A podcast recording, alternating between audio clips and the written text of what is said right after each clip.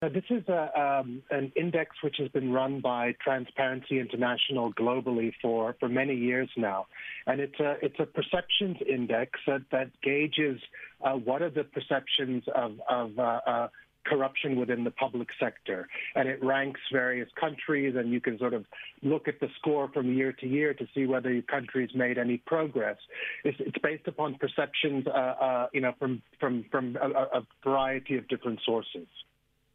Now, uh, please take us through, if you will, Karam, the findings of the index uh, for 2022 and whether you believe this paints a realistic picture of where we find ourselves as South Africa at the moment. It, it paints a picture in South Africa that we're not moving forward boldly in the fight against corruption.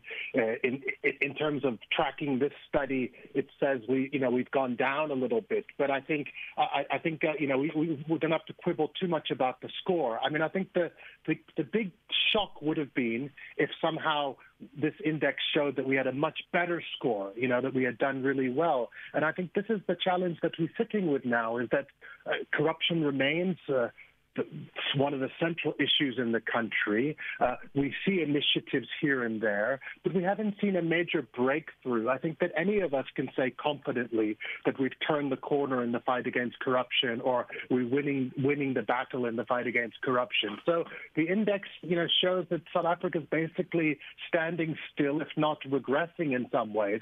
We had a lot of disclosures over the course of the Zondo Commission. I think we've seen huge victories in the space of transparency and kind of understanding how state capture gripped the country and has gripped the country over over uh, over a decade's period of time.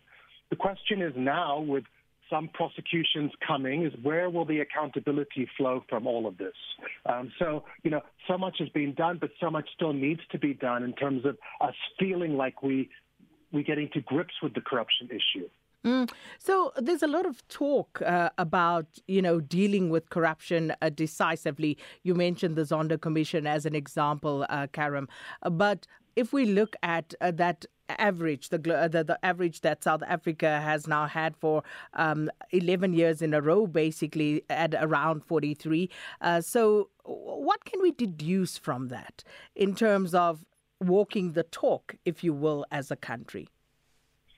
That there hasn't we haven't progressed on this issue. You know that that that uh, uh, despite you know over two decades of democracy, we, we, we have a functioning rule of law society with a constitution, but we, we, our, our corruption challenges are getting worse. They're not getting any better, and that we're not going to see. Uh, uh, progress in, in, until we have a major sea change, until we begin to actually overhaul the entire anti-corruption architecture, whether it be you know implementing the national anti-corruption strategy, putting together a, a dedicated anti-corruption agency with real law enforcement powers.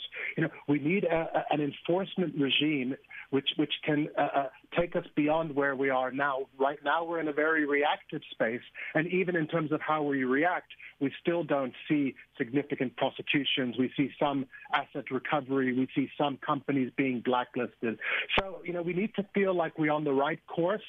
That uh, um, that we're matching our action with our rhetoric, that the policy is correct, that the law reform is correct, that we, we're creating a safe environment for whistleblowers.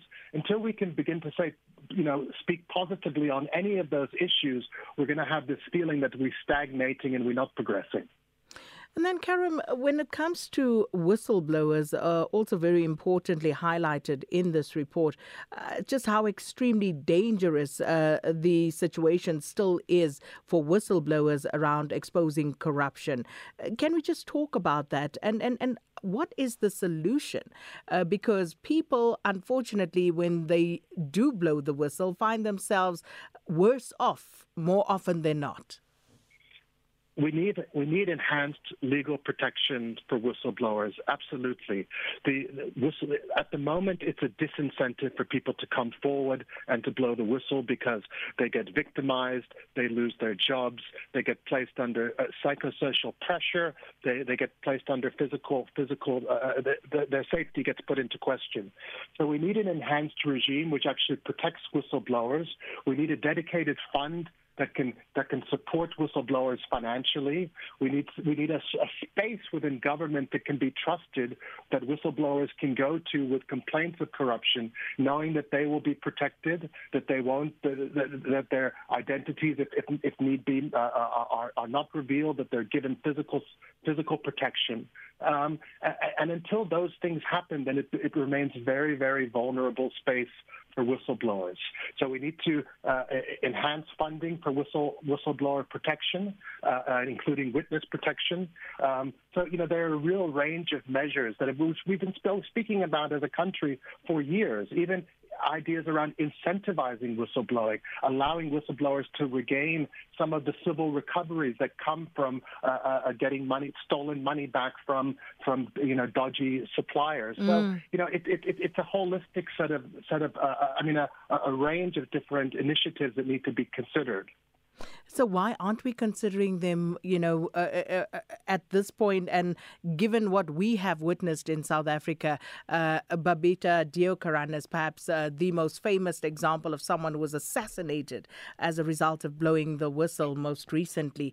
So why aren't we more proactive as a country in making sure that we take care, better care of, and also incentivize whistleblowing, Karam? Again, Sakina, these things have been spoken about for a long time. If you look at President uh, uh, Ramaphosa's testimony at the end of his Zondo Commission, he waxes lyrical about how the fact we could not have had this commission if it wasn't for the input of whistleblowers. Uh, you know, we've amended the Protected Disclosures Act. If you look at the president's response to the Zondo Commission, it says the Department of Justice is you know, looking at the law reform issues. So you know, it, it's not that people aren't dealing with it. It's just, you know, it's, where's the impetus? You know, where's the leadership, particularly from government, to say we're in front of these issues. We hear you. We understand that the, the, the deck is stacked against whistleblowers, and we want to effectively fight corruption. This is what we're doing. You know, so so uh, the proposals are there. It's really for you know our, our leadership. You know, particularly you know as we end end this parliament and we go into elections next year to show us that they're that, that they're really willing to put the right systems in place, whether it be through legislation, whether it be through through financial uh, uh budgetary allocations.